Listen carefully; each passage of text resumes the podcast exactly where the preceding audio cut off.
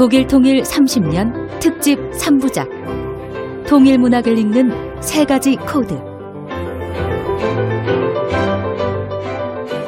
첫 번째 현재 그리고 시선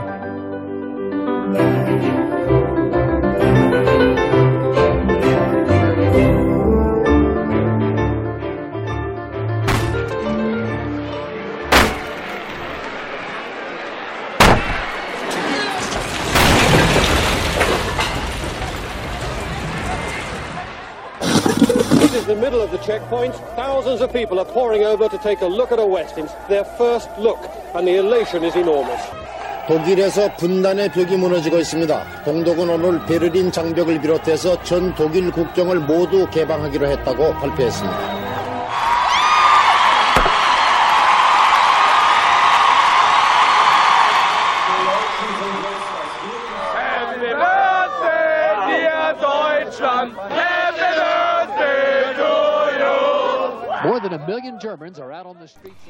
안녕하세요. 문학평론가 정래울입니다. 네, 안녕하세요. 독일에서 온 다니 린드만입니다. 자, 독일 분단의 상징이었던 베를린 장벽은 1989년 11월 9일 무너졌습니다. 그리고 지금부터 꼭 30년 전 1990년 10월 3일 독일은 마침내 하나가 됐습니다. 다니엘 린데만 씨는 독일이 통일되던 순간 기억나세요? 저는 통일되는 순간 사실 기억나진 않지만 베를린 장벽 무너진 날이 아직도 조금 기억이 나요. 그때 엄마가 뉴스를 보다가 저한테 이제 그 얘기 하긴 했었는데 저는 그 당시에 초코 푸딩 먹고 있었거든요. 초코 푸딩. 네, 그것만 지금 살짝 기억나는데 네. 그래도 이제 통일된 독일에 처음으로 입학한 초등학생 그 세대예요, 저는. 네. 예, 그러면 통일된 조국에서 최초로 교육을 정규 교육을 받으신 세대네요. 네, 맞습니다. 네, 우린 2020년에도 여전히 70년째 분단국의 국민으로 살고 있는데요. 우리에게 독일 통일은 아직 부러울 뿐입니다. 그렇지만 언젠가는 우리도 남한 북한이 아니라 하나의 대한민국, 통일 한국이 될 수 있겠죠. 네, 독일은 통일 이후 상당히 좀 오랜 시간 후유증을 겪었죠. 사실 몸살이라고도 표현을 할 수 있을 것 같은데, 근데 그 중에는 좀 미리 알았다면 충분히 좀 대비할 수도 있고 예방할 수 있었던 일들이 많았었는데, 한국도 언젠간 통일이 될 건데, 그때는 독일처럼 후유증을 겪으면 안 되잖아요. 그리고 독일 문학계에는 통일 이후 전혀 새로운 현상도 일어났다고 하는데요. 놀라운 일들이 벌어지거든요. 여러분 많이 궁금하시죠? 네. 독일이 통일되는 과정에서 독일의 문학은 그리고 소설가들은 어떤 역할을 했을까요?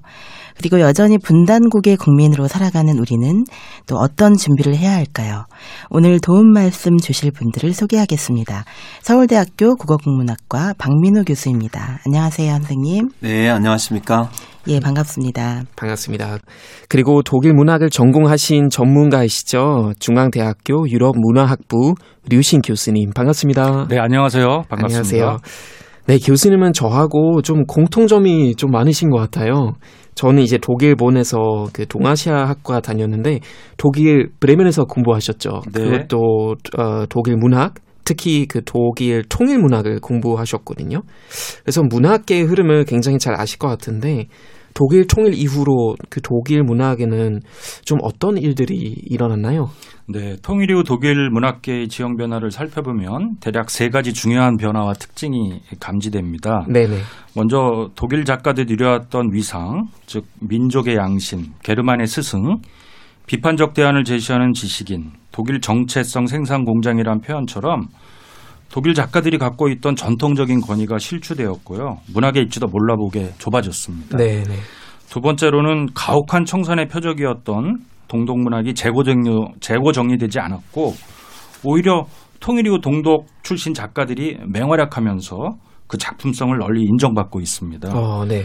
세 번째로는 새로운 문학적 감수성으로 무장한 신세대 작가들이 출연함으로써 독일 문단의 세대 교체가 급격히 이루어졌습니다. 정리하자면 문학의 황금 시대는 지나갔고 네. 동독 문학은 살아남았고 아.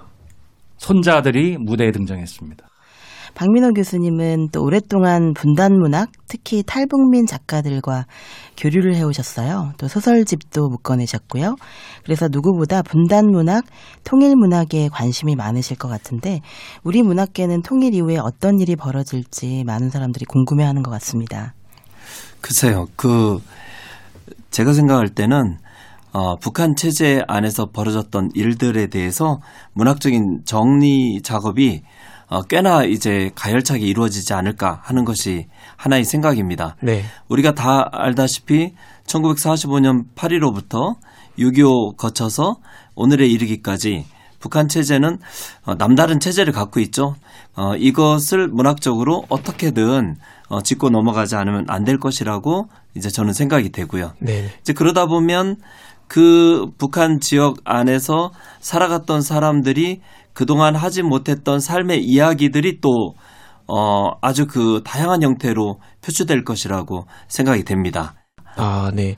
그래서 통일 이후 아마 한국 문학계가 좀 더 발전하기를 아, 좀 바란 마음은 아마 여기 계시는 분들은 다 똑같으실 것 같은데 그래서 뭐 독일 문학인들이 들려주는 그런 경험담에 좀 한번 귀를 기울이면 굉장히 좋을 것 같은데 아, 오늘은 독일 통일 이후 독일 문학계를 이끌어온 두 분의 작가를 좀 소개하겠습니다.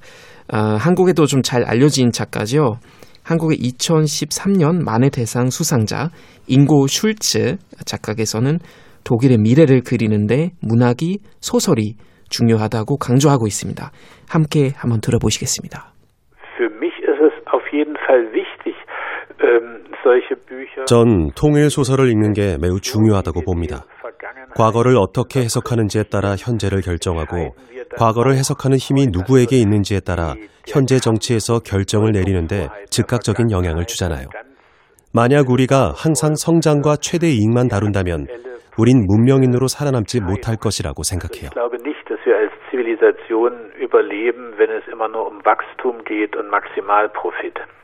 예.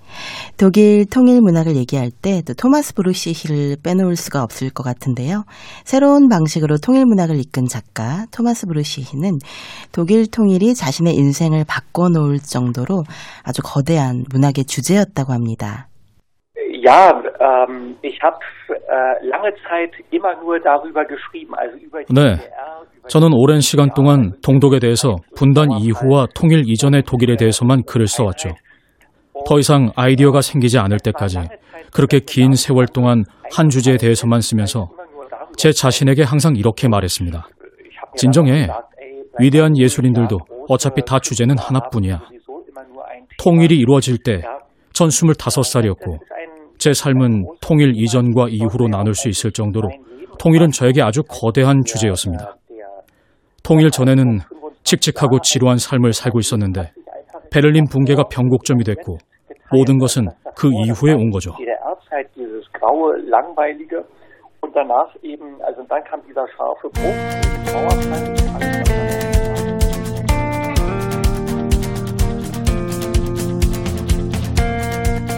독일 통일 30년 특집 3부작. 통일 문학을 읽는 세 가지 코드. 첫 번째, 현재 그리고 시선. 문학평론가 정여울. 방송인 다니엘 린더만 씨의 진행으로 함께합니다.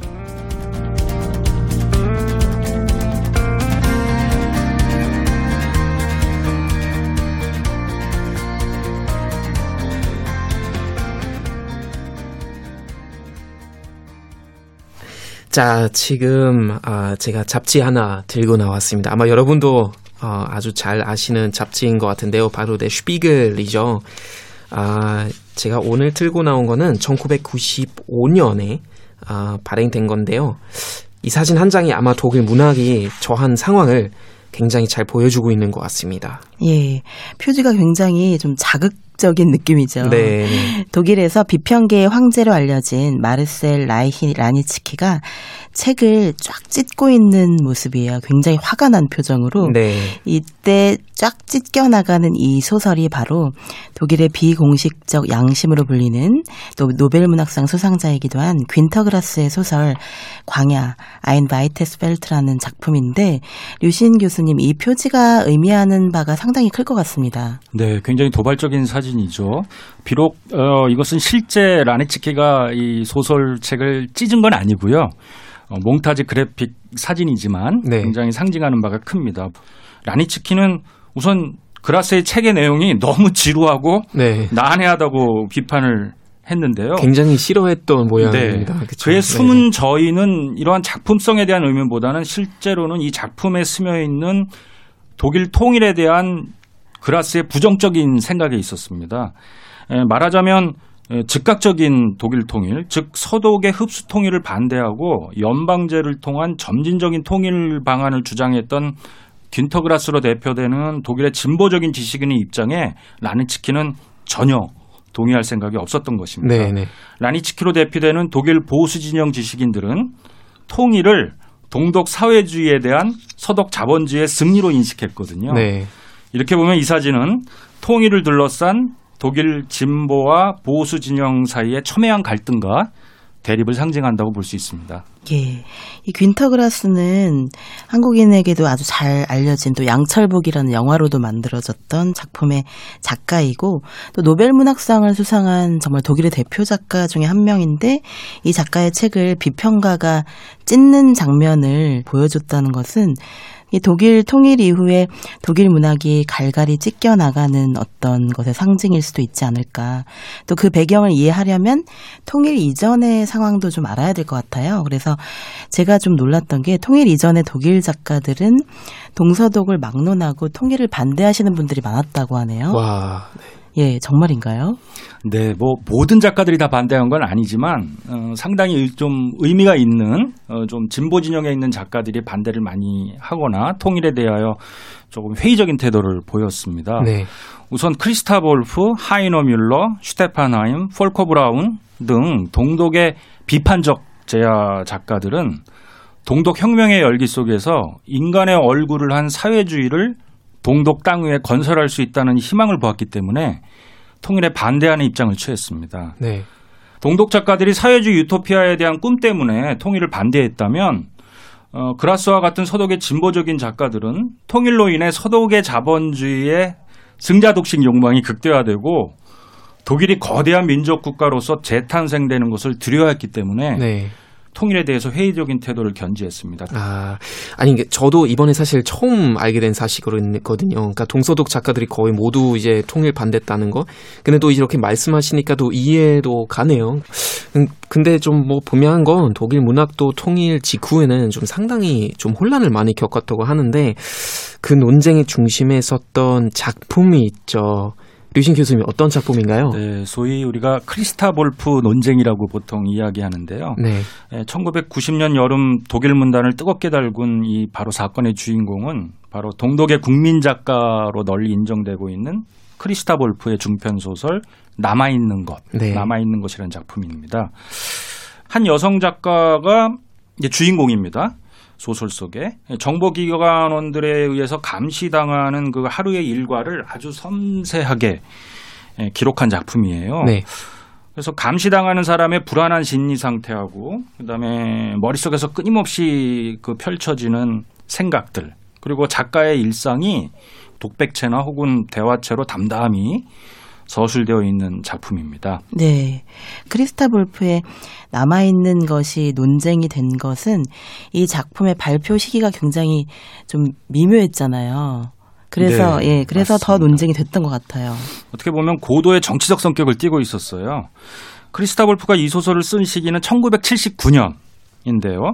그러니까 동독이 건재하던 시기에 이 작품을 발표하지 않고 왜 10년이 지나서 베를린 장벽이 무너진 이후에 말하자면 동독 체계가 붕괴된 이후에 이 작품을 발표했느냐라는 점이 논쟁을 점화시켰습니다. 사회주의가 몰락하는 순간 나는 사회주의의 희생자다라고 천명하는 작품이기에 크리스타 네. 볼프는 기회주의자다. 그쵸. 라는 것이 비판의 핵심이었습니다. 물론 볼프를 옹호하는 역공도 만만치 않았어요. 어, 발터 옌스 같은 비평가는 이 논쟁을 우파의 마녀 사냥놀이 캠페인이다라고 네. 비판했고요. 어, 평론가 폴커 하게는 이 작품을 동독의 독재 체제, 감시 체제로 인해 황폐화되어가는 지식인의 내면을 탁월하게 표현한 소설로 평가하면서 이 발표 시점을 핑계 삼아서 동독 내 비판적 지식인으로서의 볼프의 역할을 축소하고 왜곡하고 이를 통해 동독 문학 전체를 평가절하하려는 의도와 팽팽히 맞서 싸웠습니다. 예. 네. 네, 박민호 교수님 혹시 한국에도 뭐 네. 과거나 현재는 혹시 조금 아 사실 특히 북한에서는 좀 어, 그 위험에 무릅쓰고 발표하는 작품들이 있을까요? 아니면 우리가 그런 거좀 기대할 수 있을까요? 있을 거라고 생각하세요? 저는 왠지 어, 몰래 집에서 썼다가 아직 그냥 예, 공개하면 안될 것 같다는 북한에서 북한 지역에서 이른바 이제 국가 정책과 다른 목소리를 낼 수 있는 작가들이 네. 어떤 방식으로든 존재하느냐라고 했을 때 저는 이제 안타깝게도 이제 그렇지는 못한 상황일 것이라고 생각이 되고 네. 그 가장 상징적인 예가 어 북한 이제 해방 이후에 북한 지역에 남았는데 1962년 이후부터는 작품 활동을 하지 않고 1990년대까지 생존해 있으면서 어떤 글도 남기지 않았던 우리 잘 아는 시인 있죠. 백석 시인. 예, 백석 시인이 바로 이제 그 상징적인 예인데 이 시인이 그 마지막으로 쓴 글이 제가 이제 조사한 바에 따르면 이솝과 그의 우화에 관한 이야기예요. 네. 그러니까 이솝이 노예였지 않습니까?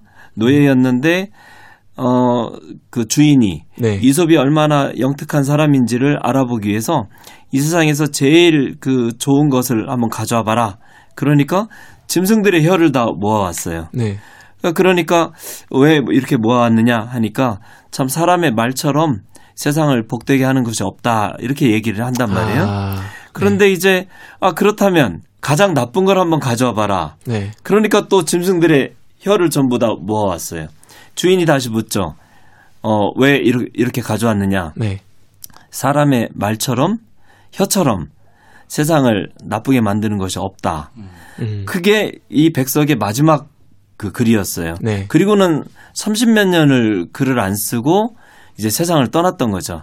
그래서 제 말씀은 뭐냐면 현재 북한에서 자유롭게 말할 수 있는 작가, 그러니까 어느 정도의 발언이라도 할 수 있는 그런 여건은 마련돼 있지 않다.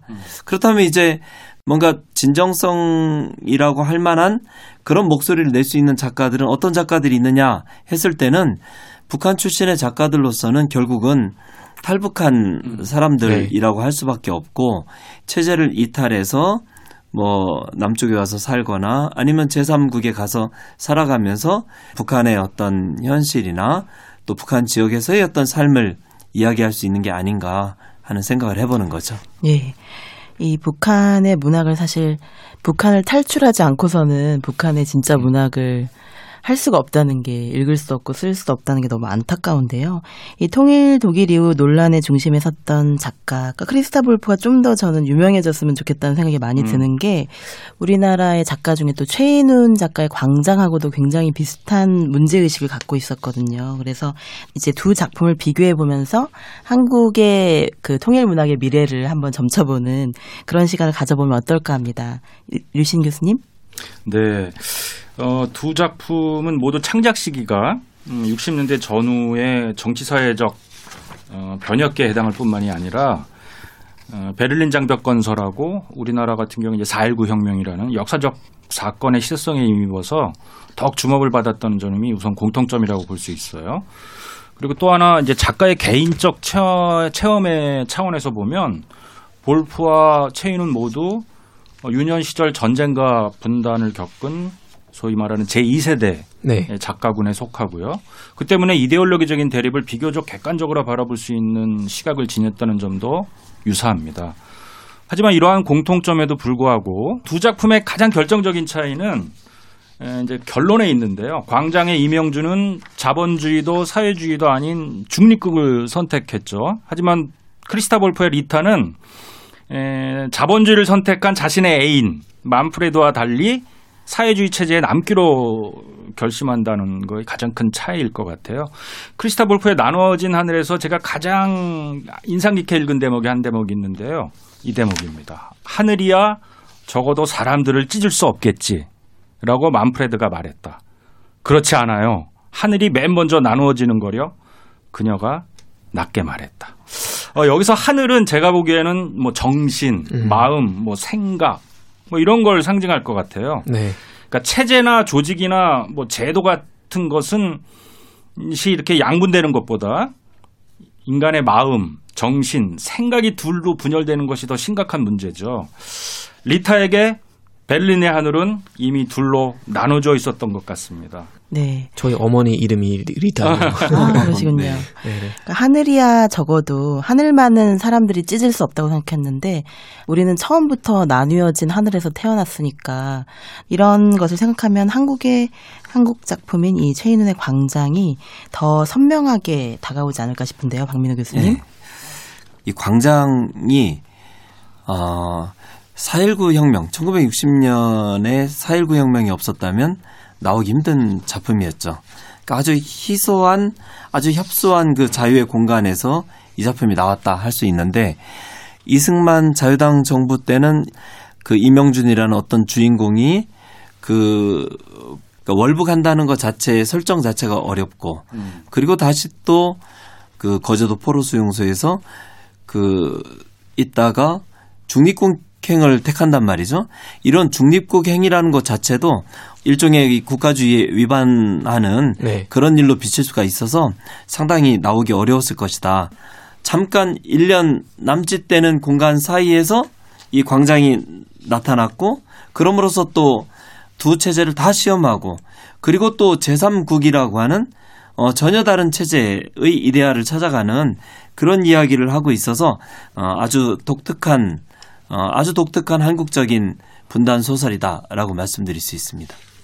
크리스타 볼프의 나누어진 하늘 주인공 리타는 동서독 중에서 동독 사회주의를 선택하는데요.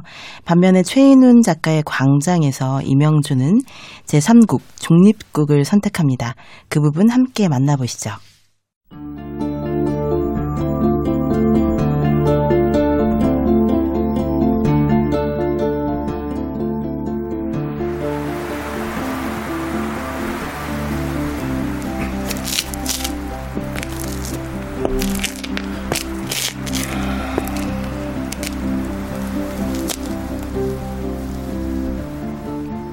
방안 생김새는 통로보다 조금 높게 설득자들이 앉아 있고 포로는 왼편에서 들어와서 바른편으로 빠지게 돼 있다. 네 사람의 공산군 장교와 국민복을 입은 중공 대표가 한 사람, 합쳐서 다섯 명. 그들 앞에 가서 걸음을 멈춘다. 앞에 앉은 장교가 부드럽게 웃으면서 말한다. 동무, 앉으시오. 동무는 어느 쪽으로 가겠소? 중립국. 뭐? 동무, 중립국도 마찬가지 자본주의 나라요. 굶주림과 범죄가 우글대는 낯선 곳에 가서 어쩌자는 거요? 중립국. 다시 한번 생각하시오. 돌이킬 수 없는 중대한 결정이란 말이오. 자랑스러운 권리를 왜 포기하는 거요? 중립국. 동무, 지금 인민공화국에선 참전 용사를 위한 연금 법령을 냈소. 동문 누구보다도 먼저 일터를 가지게 될 것이며 인민의 영웅으로 존경을 받을 것이오. 전체 인민은 동무가 돌아오길 기다리고 있어. 고향의 초목도 동무의 계산을 반길 거요.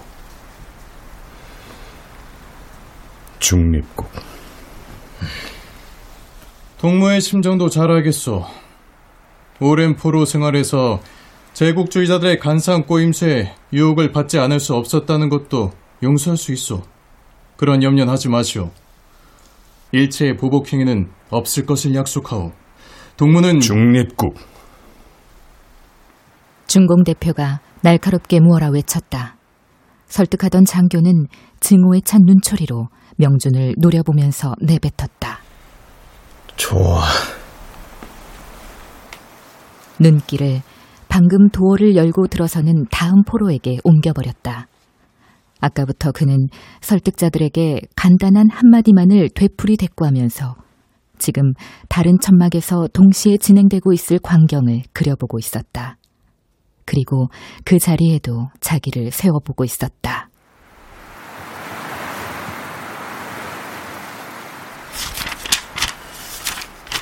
자넨 어디 출신인가? 음, 서울이군. 중립국?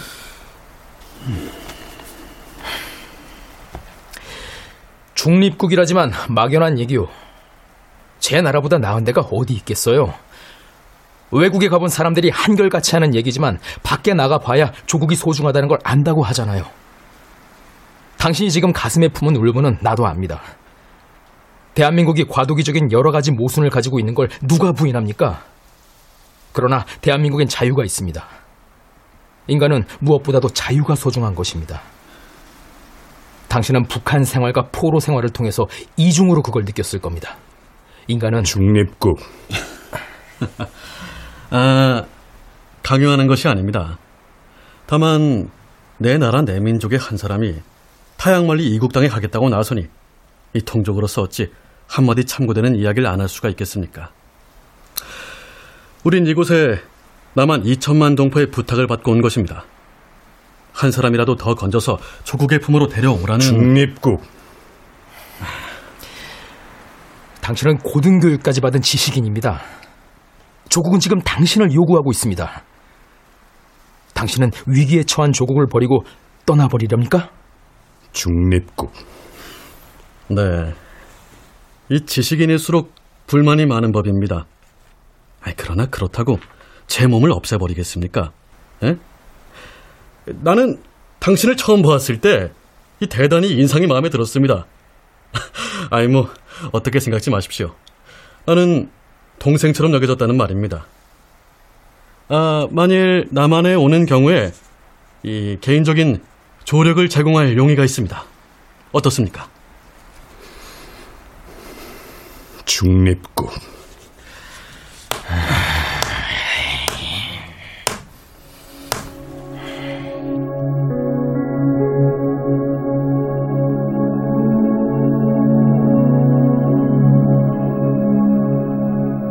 설득자는 손에 들었던 연필 꼭지로 테이블을 툭 치면서 곁에 앉은 미군을 돌아볼 것이다. 미군은 어깨를 추스르며 눈을 찡긋하고 웃겠지. 나오는 문 앞에서 서기의 책상 위에 놓인 명부의 이름을 적고 천막을 나서자 그는 마치 재채기를 참았던 사람처럼 몸을 벌떡 뒤로 젖히면서 마음껏 웃음을 터뜨렸다. 눈물이 찔끔찔끔 번지고 침이 걸려서 캑캑거리면서도 그의 웃음은 멎지 않았다.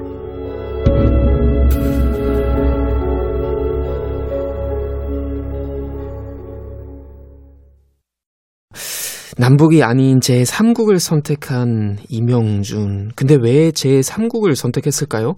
어, 한마디로 요약을 해보면 결국은 이 사람은 어, 남한 체제에도 실망했고 북한 체제에도 환멸을 느꼈는데 남한 체제는 뭐 그때 당시에 그 자본주의 민주주의라고 하지만 그러나 결코 투명하거나 깨끗하지 않은 네. 그런 사회고 북한도 어떤 숭고한 평등의 이념을 내세웠지만 사실 그 허울과는 다른 실체를 갖고 있단 말이죠. 어, 제가 생각할 때 최인훈 작가가 생각했던 것은 이명준으로 하여금 여기는 모두 이데아를 말하지만 그 실체는 사랑이 없다. 네. 그러니까 사랑이 존재하지 않는 이데아라고 하는 것에 어, 환멸 또는 어떤 혐오 이런 것 속에서 두 체제 모두 가능성이 없다고 진단을 하고 제3국행을 이렇게 택하게 되는 것이죠. 네. 정말 광장에서 이명준은 어쩔 수 없이 제3국을 선택했고 이 나누어진 하늘에서 리타는 동독의 사회주의를 선택했는데요. 그럼 리타가 사회주의를 선택한 이유는 뭘까요? 어, 보험회사 지국에 근무하던 이제 19세 시골 처녀였던 리타가 이제 도시로 와서 사범대학교를 다니면서 미래 직업 비전을 설계하고 자신의 자아 정체성을 찾으면서 점점 성숙해 나갑니다. 일종의 성장 소설이라고 볼 수 있어요. 네. 그래서 동독이란 사회는 리타의 자아 발전을 이끌어준 일종의 견인차로 이 소설에선 등장합니다. 어, 제가 소설 한 대목을 읽어드릴 텐데요. 이 대목은 그 리타의 속마음 아니 작가 볼프의 진심이 가장 잘 보여주는 그러한 대목인 것 같습니다. 읽어보겠습니다. 사회주의는 만사 형통 마법 주문은 아닙니다. 이따금씩 우리는 무언가에 새로 이름을 붙이고는 그것을 변화시킨다고 믿습니다. 당신이 오늘 나에게 확증해 주었어요. 숨김없는 순수한 진실을. 그리고 그것만이 궁극적으로 인간에 이르는 열쇠가 된다는 사실을요. 왜 우리는 결정적인 장점을 자발적으로 손에서 내려놓아야 합니까? 제가 낭독한 부분에서 잘 드러나듯이 리타에게 인간에 이르는 열쇠는 서독이 아니라 바로 동독이었습니다. 네.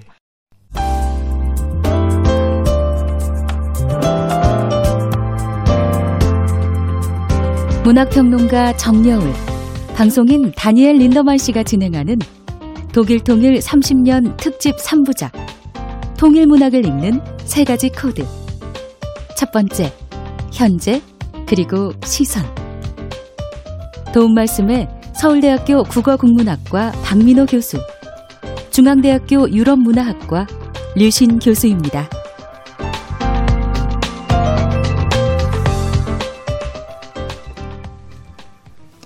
예, 유신 교수님, 독일 통일 문학의 두드러진 현상을 이야기하면서 특이하게 통일 이후에 동독 작가들의 위상이 예상보다 훨씬 높아졌다고 하셨는데요. 이런 현상은 통일 직후에 곧바로 나타났나요? 네, 통일 후 30년이 지난 지금 어, 동독 문학은 서독 문학과 동질적이면서도 동시에 독자적인 문학으로 어, 제가 생각하는 버젓이 살아남았고요. 어, 하이너 뮐러, 폴커 브라운, 크리스타 볼프, 크리스토프 하인, 볼프 비어만, 라이너 쿤제, 귄터 쿠네르트와 같은 소위 동독 제2세대 작가들은 통일 직후 문학 논쟁의 늪에서 벗어나서 다시 활발히 활동을 하고 있고요. 뭐 물론 이미 돌아가신 작가들도 있습니다. 또한 동독 제3세대 작가들의 약진이 특히 눈에 띕니다.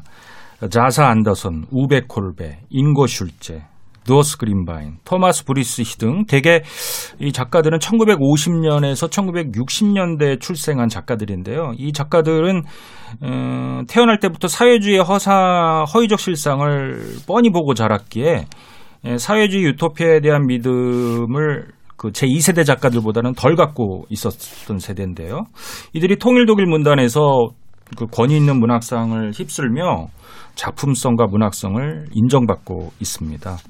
이런 현상은 제가 보기에는 정치, 경제, 어떤 이런 제도의 통합 과정에서는 서독에 의한 동독의 흡수 통합이라는 것이 이제 독일 통일의 논리잖아요. 네네. 이 논리가 이제 먹혀 들어갈 수 있었지만 문화적 차원 혹은 이제 문단, 문학 이 내에서는 일방적인 통일의 논리가 온전히 관철될 수는 없다는 사실을 잘 반영한다는 면에서 의미가 있습니다. 그러니까 어, 독일 통일이 동독 작가의 펜을 꺾을 수는 없었던 거죠. 네, 멋지네요. 그러니까요. 굉장히 네. 멋진 말씀이신 것 같은데, 아니 그러면은 그 독일 통일을 대표하는 문학 작품들 있잖아요. 좀한 네. 편만 좀 소개해 주시면 안 될까요? 네, 뭐 여러 작품이 있는데 시를 소개해 드리는 게 좋을 것 같아요. 어, 좋죠. 네, 제가 좋아하는 동독 제 2세대를 대표하는 시인 폴커 브라운의 추도사라는 작품이 있습니다. 사실은 동독은 단명한 국가잖아요. 이 단명한 동독에 보내는 마지막 고별사입니다. 네네. 발표되자마자 독일 통일의 상징이 된 작품인데요. 제 일부를 좀 시 전체가 아니라 일부분을 읽어드리겠습니다. 나는 그대로 여기에 있는데 내 나라가 서쪽으로 떠나간다. 내 자신이 내 나라의 발길질을 해댔구나. 내 나라는 몸을 내던지고 알량한 장신구마저 던져버린다. 겨울에 이어 탐욕의 여름이 온다. 그리고 나는 매운 후추가 자라는 곳에 머물 수 있다. 나의 텍스트 전부가 이제 이해될 수 없게 될 것이다. 희망은 함정처럼 길 한가운데 놓여 있다. 와, 네. 굉장히 인상 깊은 그런 뜻인 것 같은데 상실감이 되게 컸던 것 같아요. 그렇네요. 네. 나는 그대로 여기 있는데 내 나라가 서쪽으로 떠나간다. 아, 음. 이 말도 참 인상 깊은 것 같은데 네. 이제 그런 독일과 같은 이런 현상이 통일 한국에도 나타날지 굉장히 궁금해지는데 박민욱 교수님이 이제 달북민 작가들 좀 많이 만나시잖아요. 좀 네. 교류 하시는데 좀 아, 이 작가들은 그러면 나중에 통일 이후로 네. 좀 한국 문화계를 좀 주도할까요? 어떻게 보세요? 글쎄요, 그 저는 그렇게 쉽게 기대하기는 어려울 것이라고 생각을 합니다. 네. 어, 왜냐 질식 상태에 있다시피 한 그런 상태에서 이른바 당해 문학이나 체제 협력 문학을 하던 작가들이 어느 순간에 갑자기 어 이런 어 과거의 어떤 구체적인 문제를 뭐 가지고 나오거나 또는 뭐 잊혀진 역사 이야기를 끌고 나오거나 하는 것이 쉬, 쉬울 것인가 했을 때 어, 그렇지만은 못할 것이다. 네. 그렇다면 어, 뭐냐라고 했을 때는 어, 젊은 세대 속에서 그들이 자라나서 이제 자신들의 현실을 처한 현실을 새로운 눈으로 볼 수 있기까지의 어떤 공백기가 있을 것이다라는 생각이 들고요. 저는 남북한 통일이라고 하는 것이 굉장히 어, 어떻게 보면 우연처럼 다가올 것이라고 생각을 많이 하는 편인데요. 그때 과연 남북한 작가들이 준비돼 있을 것인가 그렇죠. 어려울 것이다라고 네. 생각을 하는 거죠. 많이 시간이 필요할 것이다. 네. 류신 교수님께서 이 통일 독일 이후 동독 작가들이 빠르게 성장하고 또 독일 통일 문학을 주도했다고 강조하셨는데요. 그 배경에는 분단 이전의 동독 작가들의 역할이 굉장히 컸던 것이 아닌가 싶습니다. 어떤가요? 예, 통일 이후 동독 작가들이 이렇게 성공할 수 있었던 요인 이것을 한번 살펴보면 크게 두 가지로 요약을 해볼 수 있을 것 같아요. 첫째, 이제 서독 작가들하고 달리 에, 사회주의의 현실하고 이상, 그다음에 사회주의에서 이제 펼쳤던 검열과 이들 작가들은 또 특권도 느렸거든요. 네네. 그래서 검열과 특권 사이에서 부단히 갈등하고 고뇌함으로써 형성된 일종의 두 겹의 삶. 제가 좋아하는 표현인데 두 겹의 삶과 이를 통해 체득된 어떻게 보면 균형 잡힌 시각 같은 것들이 동독 작가들은 있었습니다. 네. 그래서 어느 한편으로 편중되지 않고 동독과 서독, 현실 사회주의의 모순과 서구 자본주의의 모순을 모두 비판하고 있다는 것이 통일 이후 어, 동독 출신 작가들의 작품에서 나타나는 공통적인 예, 특징입니다. 두 번째로 음, 자신들의 이상과 존재 기반을 통일로 인해서 그냥 갑자기 상실했잖아요. 동독 작가들이. 그래서 통일 공간에서 어떤 방식으로든 자신의 정체성을 다시 찾아야 한다는 이런 실존적인 문제의식과 절박한 위기의식이 서독 작가들보다는 훨씬 많았던 것 같아요. 그래서 무릇 그 빼어난 작품은 에, 승자가 누리는 기쁨이나 도치의 광장에서 빚어지는 것이 아니라 패자가 감내하는 갈등과 고통이 삭혀진 자리에서 움트는 법 아니겠습니까? 동독 작가들이 어떤 상실의 아픔이란 불우한 조건을 오히려 창조적인 자산으로 활용함으로써 좋은 작품을 쓸 수 있었던 것은 역사의 패자가 거든 작은 승리로 해석해도 무방하지 않을까 생각해 봅니다. 예. 트라우마가 없는 문학이라는 건 상상할 수 없잖아요. 그렇죠. 네. 어떤 분야든 상처를 제대로 치유하기 위해서는 상처가 어디에 있고 어느 정도 골마 있는지 살펴봐야 하지 않을까 싶은데요. 독일에서도 통일 이후에 과거의 상처를 되돌아보면서 치유하는 작품들이 많았습니다. 오죽하면 전후 독일 문학을 이끌었던 작가들에게 글쓰기란 죄 씻음의 의식이라는 표현까지 있었더라고요. 아, 그렇죠. 네. 네. 네, 통일 이후 나치 과거라는 독일의 상처를 새로운 각도에서 조명한 에, 문제작이 하나 있습니다. 이 바로 독일 신세대 작가 마르셀 바이어의 박쥐라는 소설인데요. 이 네. 작품을 좀 짧게 소개해드리고 싶습니다. 어, 이 작품은 이제 나치의 제3제국의 몰락 직전에 베를린 총통관저 지하벙커에 은신해 있던 히틀러와 그의 제1의 종복이자 제국선전 장관이었던 괴벨스의 최후를 에, 묘사한 작품인데요. 이 작품의 독특한 매력은 이 나치 요원들의 대중 연설을 위해서 음향 장비를 설치하고 녹음하는 음향 전문 기사 헤르만 카나우라는 인물로부터 비롯됩니다. 이 네. 주인공이에요. 네. 에, 특히 어, 나치 세계 정복 계획에 불을 붙인 방화범이었던 괴벨스가 자신의 부인과 함께 베를린 총통관저 지하방커에 잠자고 있던 자신의 여섯 아이들을 독살하는 순간에 아이들의 입에서 흘러나온 마지막 비명이 있지 않았겠어요? 그 비명을 카나우가 침대 밑에 설치한 녹음기에서 고스란히 녹음된다는 기발한 착상이 예, 이 작품의 핵심입니다. 네. 좀처럼 이러한 그 기발한 상상력은 어, 역사적 기억의 중압감에 짓눌려 있던 이전 세대 작가들에서는 발견될 수 없었던 것이죠. 네, 네, 네. 기발한 상상력이고 또 굉장히 그 사회 비판적인 목소리가 정말 강력한 네. 작품인 것 같은데요. 그러네요, 그러네요. 네. 근데 반대로 방 교수님 그러면은 한국에서도 혹시 좀 나중에 통일되고 나서 어, 좀 어떤 자기 반성이나 이런 부분들 좀 기대 해 봐야겠죠? 아무래도. 뭐 기대는 충분히 해봐야 되는데 네네. 사실 한국 문학 전통에서 조금 약한 부분이 과거를 음. 성찰하고 특히 자기를 비판적으로 성찰하는 대목이라고 생각하는데 통일이 된다면 북한 지역에서의 삶이라고 하는 문제를 정말 엄정하게 되돌아볼 필요는 있을 텐데 네. 그런 양식 있는 작가의 목소리가 있기를 기대해야 되겠죠. 네. 네. 한국 사람들은 아, 자기 반성 뭐 제가 볼 때는 오히려 약간 뭐 어떤 과거 청산이나 이런 거는 굉장히 잘할 것 같다는 생각이 드는데 문학계에서는 이제 어떻게 앞으로 될지 굉장히 좀 궁금해지는 부분이 있어요. 그러니까 네. 독일은 지금 통일 문학이 있다면 한국은 아직 통일을 이루지 못했으니까 그렇죠. 어쨌거나 어떤 분단 이제 문학이 있는데 네. 한국의 분단 문학에 대해서 그래도 좀 궁금한 게 이제 계속 많아지는 것 같은데 굉장히 예, 흥미로운 주제인 것 같습니다. 예, 그러면 분단 문학을 대표하는 작가와 작품들에는 어떤 네. 작품이 있을까요? 분단 문학이라고 정말 간단히 정의 내린다면 분단에 기인하는 문학 아니겠어요?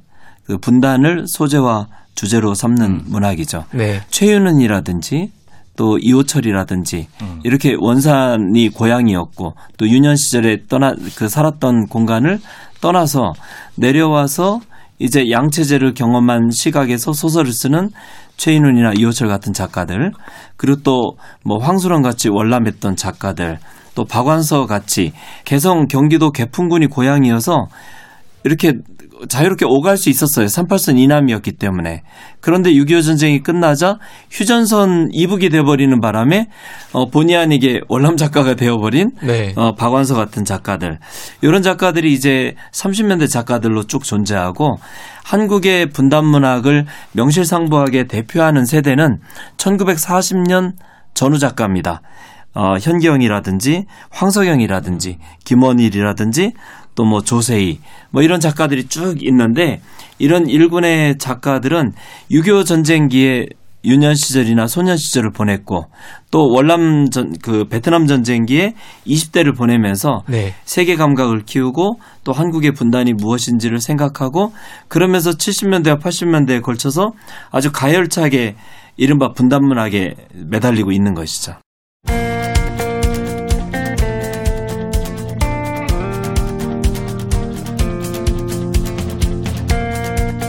독일 통일 30년 특집 3부작. 통일 문학을 읽는 세 가지 코드. 첫 번째 현재 그리고 시선. 문학평론가 정여울. 방송인 다니엘 린더만 씨의 진행으로 함께합니다.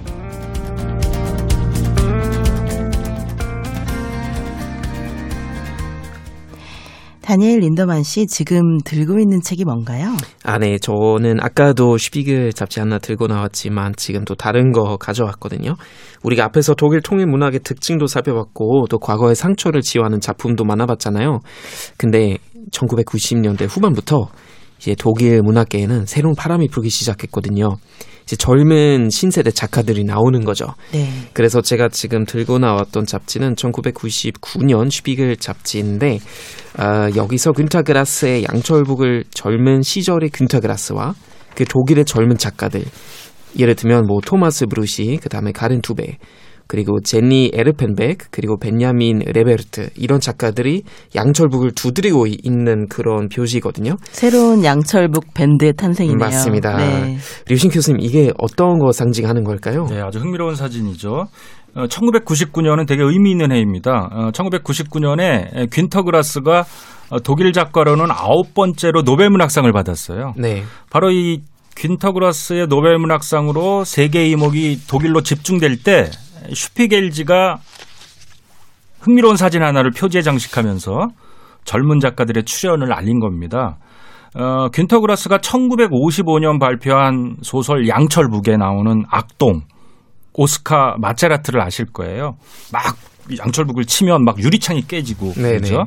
그래서 오스카 마체라트를 대신해서 이제 신세대 문학의 기수인 토마스 브루시히, 카렌 두베, 제니 에르펜베크, 벤야민 레베르트 등이 함께 이제 양철북을 두들기는 이 사진의 모습은 이제 사실은 젊은 시절 균터 그라스와 그의 악동 오스카가 그랬던 것처럼 어떤 전범도, 구속도, 책무도 받아들이려고 하지 않는 신세대 작가들의 어떤 특유의 태도를 상징적으로 이 양철북을 통해서 보여준 것 같아요. 네네. 이 젊은 작가들이 치고 있는 북은 균터 그라스의 양철북입니다. 바로 균터 그라스의 손자뻘되는 젊은 후예들이 문단에 출연했음을 알리는 사진이죠. 제가 아까 손자들이 온다라는 표현을 했는데 바로 손자들이 독일 문단에 등장한 거죠. 예, 저는 독일 문학이 통일 이후 어떻게 발전해 왔는지를 들으면서 여러 번 부럽다는 생각을 했는데요.